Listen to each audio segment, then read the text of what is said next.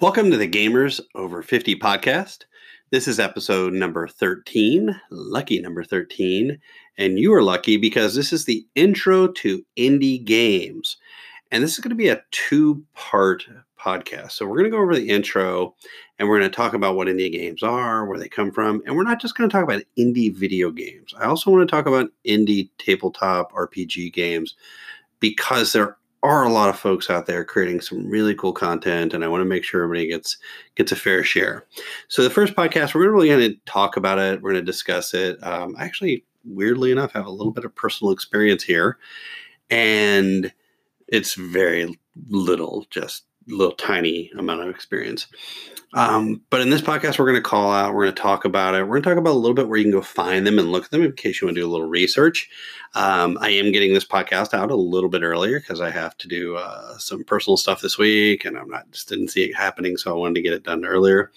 Um, but the second part of this, I'll actually go into some of the indie games and talk about them because I have been playing several indie games for a while and enjoying indie games on a really high level, and you'll get a chuckle out of when you you hear them in the second one. So that's a tease to get to the second one. Um, really, what I want to talk about first, though, is you know what are what are indie games? Really, we say indie games, or you may hear indie anything in face, but for indie games, it stands for independent games.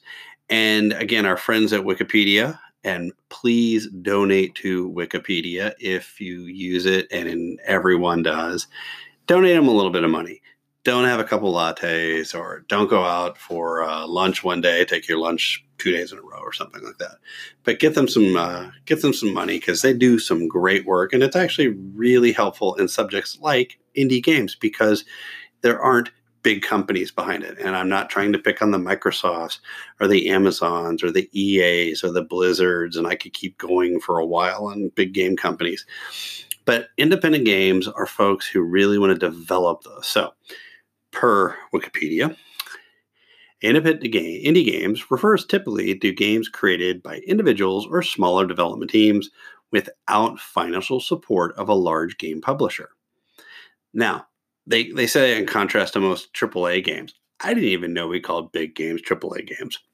So cool enough to learn that. And the term may also be able to be something to talk about that are financed by publishers who do not exert you know significant artistic control on the developers. So let's say you know I run into or I get the Powerball, I get almost all the numbers in the Powerball. I don't get the giant Powerball number, or maybe I do, and I'm like, hmm. I know some folks who are really creative, and I want them. You know, they, they've wanted to create a game. I'm going to give them some money to create a game and I'm not going to tell them what game to create. They're just going to go create that game. So that's really kind of the innate, you know. And what's really kind of cool about indie games is that you get a lot of innovation and you have a lot of risks that you know the big game companies aren't going to take the big game companies are trying to make money with every single title that goes out there so you may have some really kind of interesting and novel uh, tech, not technological uses you may have some gameplay or mechanics that are completely brand new or they're going to you know they create a brand new element in, into games. And what's really great about it is it creates a unique experience, a unique experience. And that unique experience isn't just in the gameplay and the mechanics, but that you start seeing some of the beautiful art. And um, we talked when, about OrcaCon, and we talked about cats and castles, and the the art that the team at Cat and Castles did was fantastic. It was really cute and it was built exactly for the environment of, you know, being able to play a D&D or an RPG like game with my kids. So, you know, cute Mr. Fox and cool things like the the crying yeti and things like that. So there is an artistic level to it, which makes it so cool because you get really neat stuff. All right. So the interesting thing about it is how do you get indie games though? Now, you may get them at a convention, and I can guarantee if you ever make it to a, uh, Penny Arcade Expo or PAX um, or some other game conventions, you will find folks selling their games, um, especially in the indie section. And the reason why I'm bringing this up a little bit here is because I want to go deeper into it in the in the second um, uh, podcast when we start talking about where to get the games because I do want to pick places, not just getting all the games from one place. I want to talk about where you can get them in those and um, also go into some of the nuances. So, all right. But, you know, really, you're going to find these games digitally. You're going to have to order them online. Some of them you will, uh, you know, you'll download some of them you may download a PDF, depending on if it's a video or an RPG. Um, and included, some you may be able to get like off of an Android, um, the Google Play, or you may get them on, on iTunes and download them there because indie games could be hosted up there. Now, let's talk a little bit about the history of indie games. And the good news is, I brought an expert with me to talk about the, uh, the history and he's a self-proclaimed expert. Uh, it's me because I actually have written an indie game. But let's get to that in a second. Uh, again, per our good friends at Wikipedia, because I like to have a definition and then kind of deep go a little deeper, is the nature of indie game development, and it could be video or regular, had really started with the rise of the PC, but also when certain games like D&D came out um, in the 70s. But really, you know, the PC brought it about um, because we used to have a, you know, a term for when we would get a game or we'd get software. It's called shareware. And, you know, that was prior probably to some of us reading copyright laws, but also there were, you know, you go to the sometimes to the uh, the local PC store or the what at some points we had a Radio Shack that we would go to. We had uh, the suburbs outside of Chicago when I was younger, and you know there would be people there and buying po- components and stuff. But every so often there'd be somebody going, "Hey, I created a game. You guys like to play it?" This is long before uh, you you know if you've ever seen the old adage where people hand you the free CD. Don't ever take the free CD like, hey, this is my demo and I made it. Um, if you've watched Mr. Robot, people have hacks on them that hack your computer. If that's happened, run a virus, run all that type of stuff. Make sure you don't have it. But this was long before that. And so, you know, the mainstream with, you know, indie gaming really came not in that 70s and 80s and 90s, but as the internet kind of hit, you know, the, and it really started, you know, grew up because there, there was an easier way to download stuff like the internet.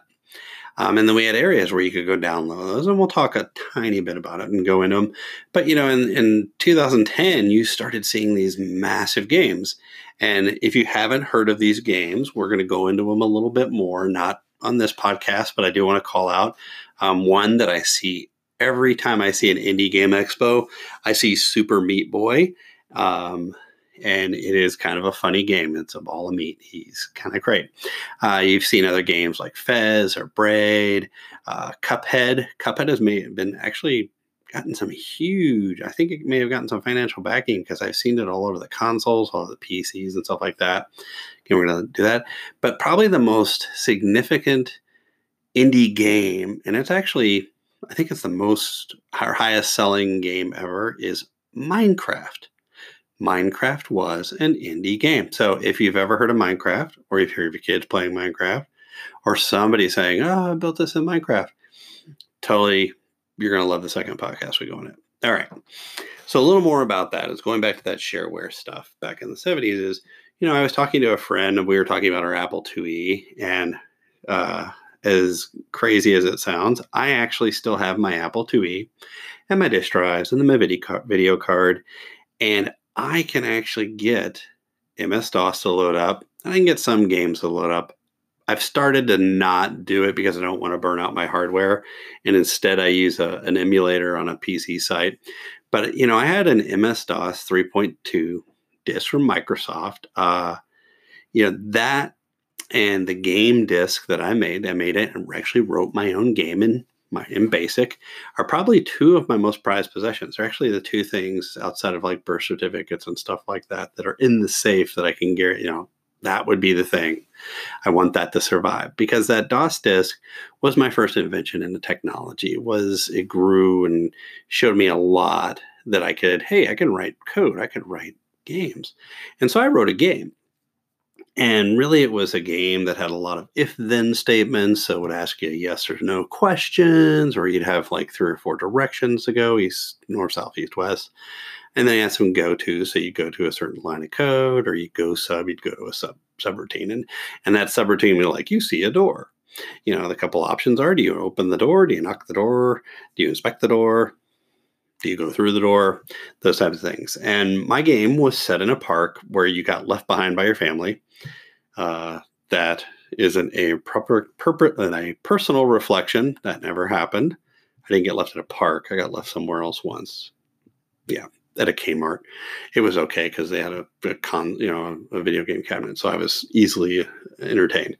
Anywho, but you left at a park, and you, you know, need to find items to stay alive before your family comes around. And, you know, the setup was let you walk around to a few buildings. And like if you get a fishing rod, uh, the fishing rod actually was what kind of saved you no matter what, because you would get kind of stuck in this role. Do you want to fish? Yes. Do you want to fish? Yes. And after you hit 21 fish, hey, your family showed up.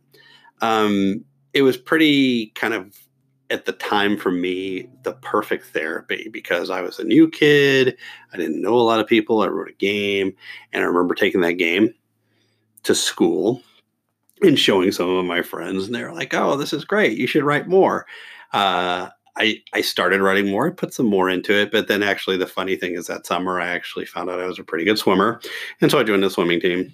And uh, the game is where it's at. So version two of my game, as crazy as it may sound, started uh, or was effectively delivered to two people, uh, Ron and Steve. I'm not going to use their last names in case they they don't want to get bothered, but uh, two people. And then after 1981 was my last game development. That doesn't mean I wouldn't think about doing game development. So if there's any indie game folks out there, love to sit down and share thoughts. Um, but you know, this game really at the time would have been considered that you know shareware. Now there was another name for it that I kind of found, and this is a funny name, but it was also called bedroom coders. And I'm like, okay, I guess that's right because my computer was in my bedroom or my friends had their computers in their bedrooms. Eventually, my mother was like, You spend too much time in your bedroom. We're moving the computer downstairs. We call it the living room coder, I guess then. Uh, but you know, it really became you know from 1970s to 2000s. You would go to a bulletin board, uh, which for everyone who doesn't know a bulletin board, you actually had to have a modem. You had to dial into the bulletin board, and then you could look at you know you had a screen. You had several options. You could download something. Um, most often, if it was this is going to sound horrible. If it was like two megabytes, you would start your download in the evening. You would go to bed every so often. I would every about every hour because I was downloading. I'd wake up and go back in and look at the modem lights, make sure they were still working. Um, I don't think that whoever the phone company figured out that I was dialing local numbers and sitting on their lines for like days at a time, downloading games or downloading programs and looking at stuff. But, you know, I played a lot of shareware stuff up into the 2000s when, you know, we had modems. Then the internet hit. Internet changed everything because you no longer had to go to the Radio Shack. You no longer had to find your friends. You're not on a bulletin board. You could just go on the internet and say, oh, cool, there's a game I can download. This actually really helped open up at the time, and the mobile market hadn't really been established at that you know in the early 2000s but the console market had and what was kind of crazy is that the, there was a uh, service and i cannot remember the cable company oh, I want to say it was Time Warner, but I don't think that's right. I'll have to ask my friend Harry. We'll have that in the second podcast. But we actually would log on and play Sega games. People would create games, and we would be like, "Oh, cool, let's go play that game." And it was, you know, we were playing Sega console games in the, uh, you know, in the middle of the night, just learning every single thing we could about them and you know spend a lot of time and it would download over the cable so it was so much faster. Um, and it was right as the internet had happened we were you know we were sitting there but the cable companies have built into it. A couple of other things that really helped develop those those indie titles at the time where there were new development platforms that came out. I'm not going to dive too much into these but if you've ever heard of unity that's a game development platform or if you've heard of the unreal engine Now, Unreal Games is still around. We actually talked about them when we talked about the PC side. And let me see if I can remember exactly the company that Unreal is working for. I think, if I'm correct, it might be Epic Store. The Epic Games is is out there, but Unreal Games actually has uh, a set, you know, of games you can play, and and that's you know it's pretty cool. Um, so you had these engines that could allow developers to create any games, not in spending months and developing a platform and everything, but spending weeks, maybe creating a quicker, faster game, or spending, you know, sorry, not spending months developing the platform, but spending months developing the game, which made it really cool. The other side is the games started getting real exposure. They started seeing more marketing coming their way which was awesome because you started seeing awards and events and events like the Independent Games Festival. Uh, you know, you started seeing you know a lot like i said early on super meat boy. We started hearing about it more. We started hearing more about braid. Uh, another one is world of goo. And then exactly like i said earlier you had the best selling game of all time minecraft.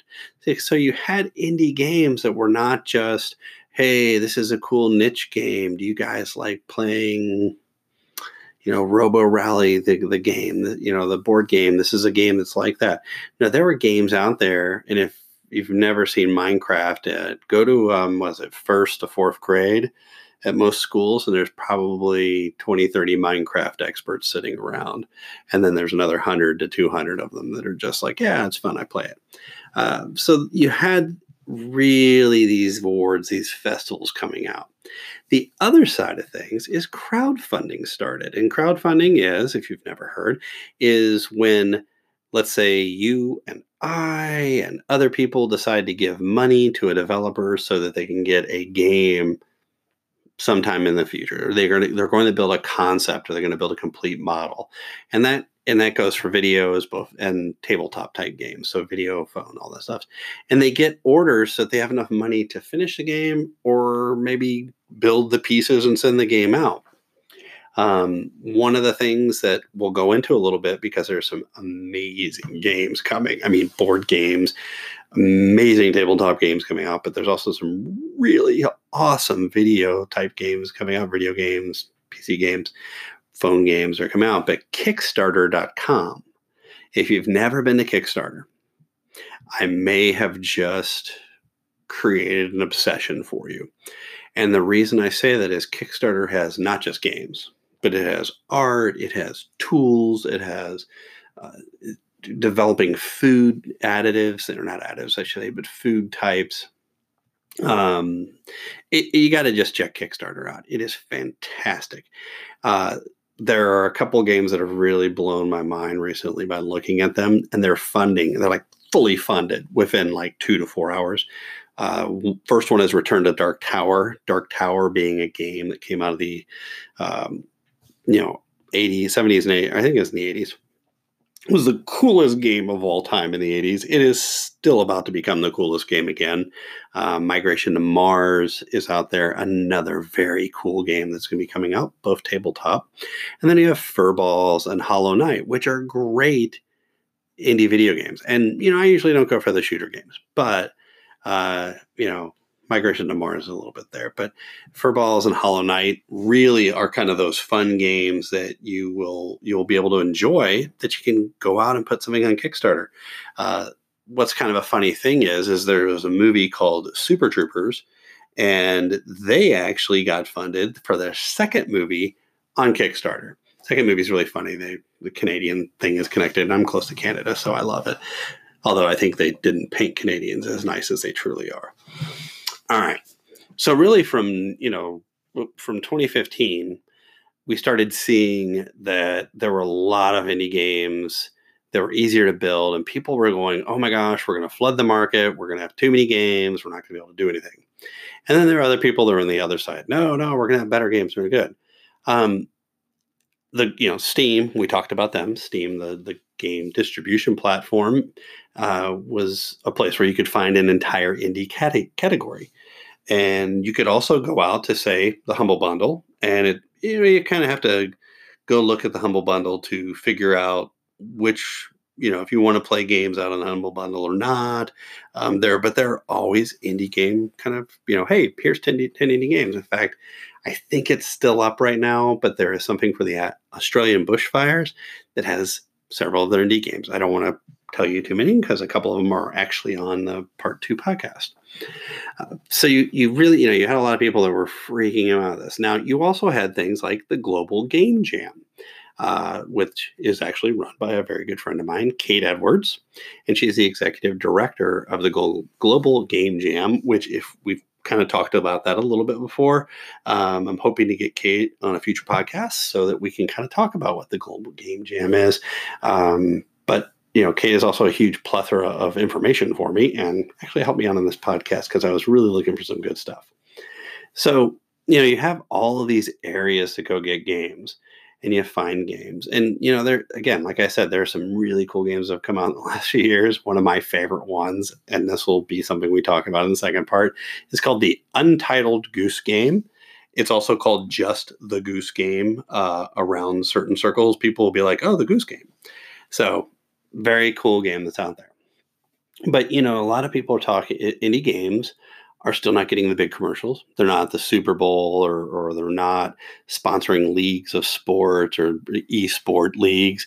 You know, there's no Goose Game esport league, which if there was, would be the it would it would crush everybody else because the Goose Game's hilarious. Um, and it would hit a totally different market of people who aren't really into the total comp- competition to be more doing funny stuff.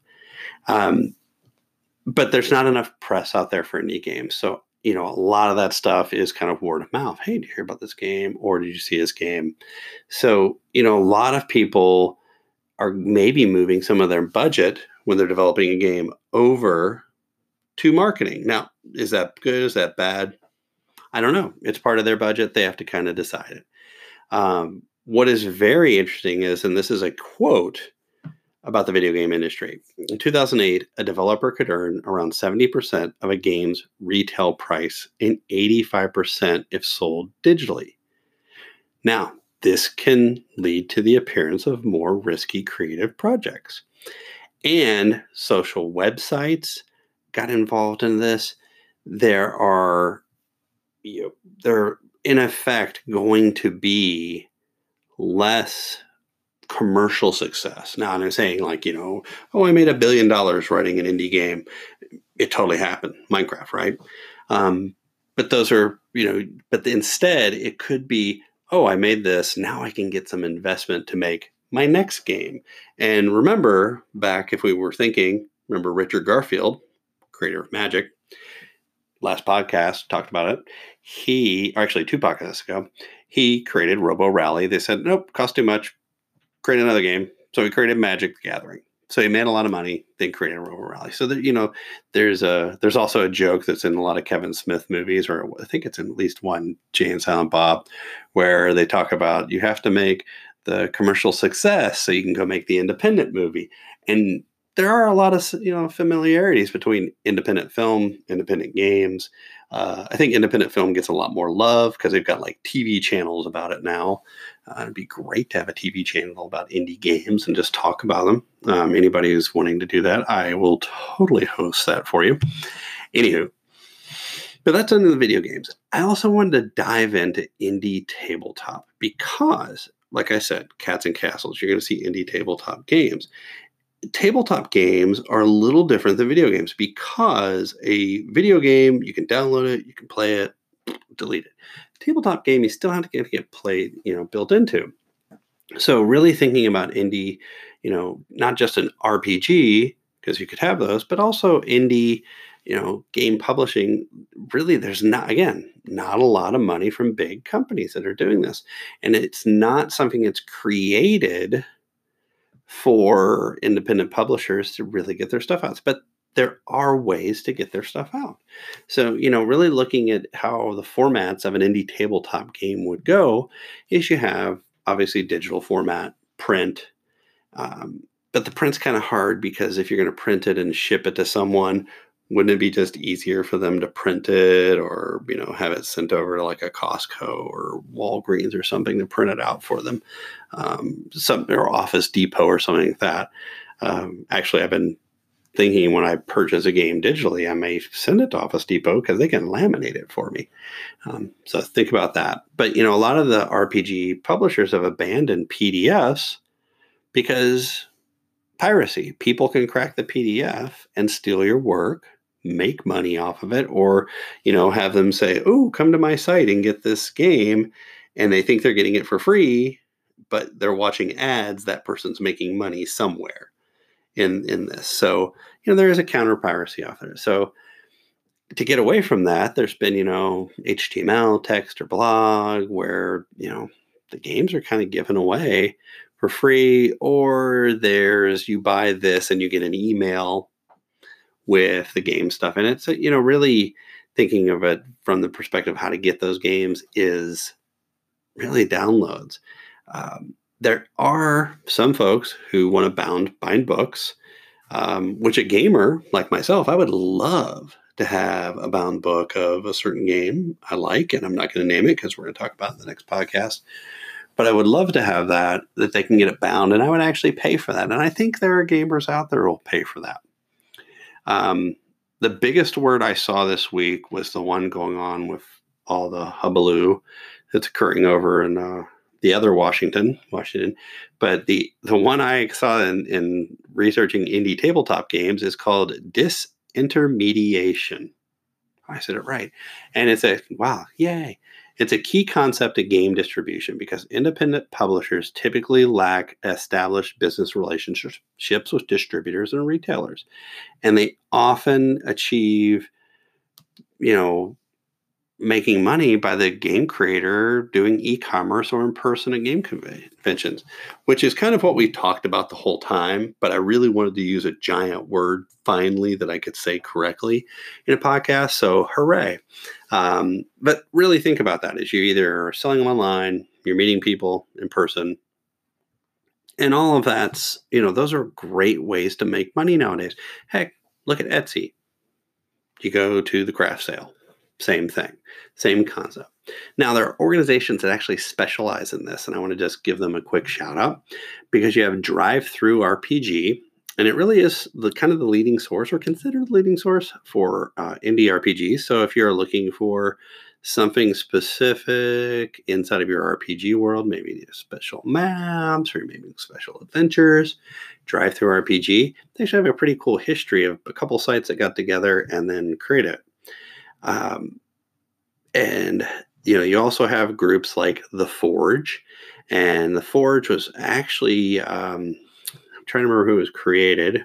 Apologize, I can't remember who was created, but Ron Edwards is kind of the person who's brought this, and he was editor, and it's really uh, influenced by Ron's essay "System Does Matter," which, if you know anybody out there who's been a project manager you might understand what that means. Um, but it does you know how we sell how we do that. So in the forge community uh, there is really a narrativist school of game design focusing on strong characters with difficult moral choices right? Hey i've seen that. The entire marvel cinematic universe. Cool all right, you also have additionally story games. Now, what story was cool about it is it started out as like a discussion forum, and people were talking about their stories, how they were creating them, started talking about, you know, how they put together games and design and progress they were doing and promoting their games.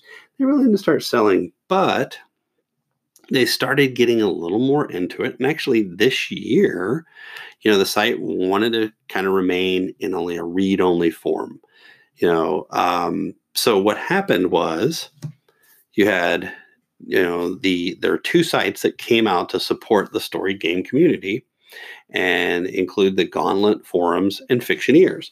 So i suggest and if you want to go and take a look at either one of those.